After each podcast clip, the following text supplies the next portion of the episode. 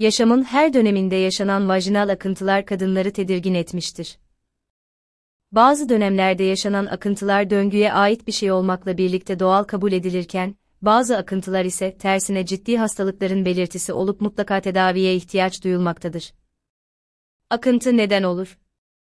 Vajinal akıntı nedenleri her kadında farklı olabilmektedir. Gerek periyodik döngü gerekse de jinekolojik durum vajinal akıntı miktarının farklılaşmasına neden olabilmektedir. Bununla birlikte vajinal akıntı nedenleri kısa aşağıdaki şekilde sıralanabilmektedir. Rahim ağzı yarası Yumurtalık kanseri Rahim kanseri Genital enfeksiyonlar Vajinal floranın bozulması Her iki durumda da akıntının kokusu, rengi ve miktası farklı olmaktadır. Bu nedenle kadınların normal dışı akıntı yaşamaları durumunda mutlaka bir kadın hastalıkları uzmanına başvurmaları önerilmektedir. Vajinal flora bozulur mu?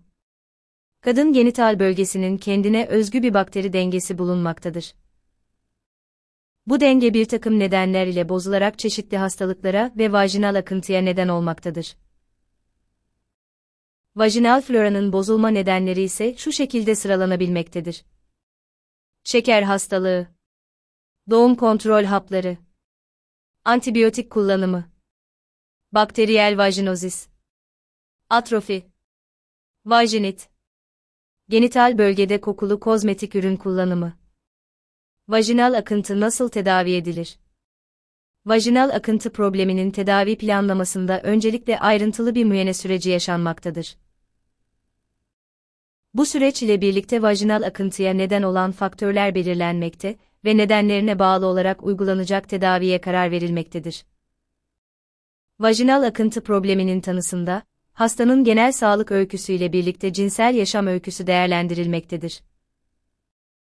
Jinekolojik muayene uygulanmakta ve rahim ile yumurtalıklarda herhangi bir problem şüphesi bulunduğunda çeşitli görüntüleme yöntemlerinden yararlanılmaktadır. Vajinal akını problemi genellikle başka bir problemin belirtisi olarak karşımıza çıkmaktadır ve öncelikel problemlemin ortadan kaldırılması amacıyla nitelikli tedavi planlaması uygulanmaktadır. Bebeklikte vajinal akıntı Yeni doğan kız bebeklerin bazılarında vajinal akıntı görülebilmektedir. Bu durum ebeveynleri oldukça tedirgin etmektedir. Normal kabul edilen bu akıntı bazı bebeklerde, anne karnındaki dönemde plasentadan gelen hormonlar nedeniyle kanlı olabilmektedir. Az miktarda ve kısa süren bu akıntıda herhangi bir tedaviye ihtiyaç bulunmamaktadır. Ergenlikte vajinal akıntı Ergenlik öncesi ilk adet kanamasından yaklaşık bir yıl önce hormon seviyeleri yükselmesiyle birlikte fizyolojik akıntı başlayabilmektedir.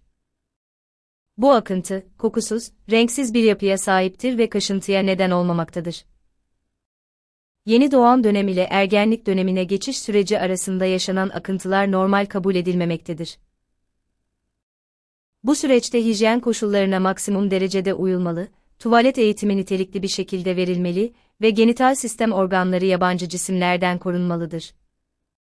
Menopozda vajinal akıntı Menopoz döneminde pek çok kadın vajinal akıntıdan şikayet etmektedir. Bu süreçte vajen dokusunda incelme yaşanmaktadır. Kuruluk ve akıntı atrofi, vajen dokusunun incelmesi nedeniyle normal karşılanmaktadır. Üreme çağındaki kadınlarda vajinal akıntı. Üreme çağındaki kadınlarda vajinal akıntı diğer dönemlere göre çok daha sık yaşanmaktadır. Bu dönemde normal karşılanan vajinal akıntılar aşağıdaki şekilde sıralanabilmektedir. Adet kanaması sonrasında şeffaf ve berrak şekilde yaşanmaktadır. Yumurtlama dönemi olarak da tanımlanan iki adet dönemi ortasında daha şeffaf ve yoğun bir şekilde yaşanmaktadır. Adet kanaması öncesi sarıya çalan bir renkte ve yoğun kıvamlı bir şekilde yaşanmaktadır.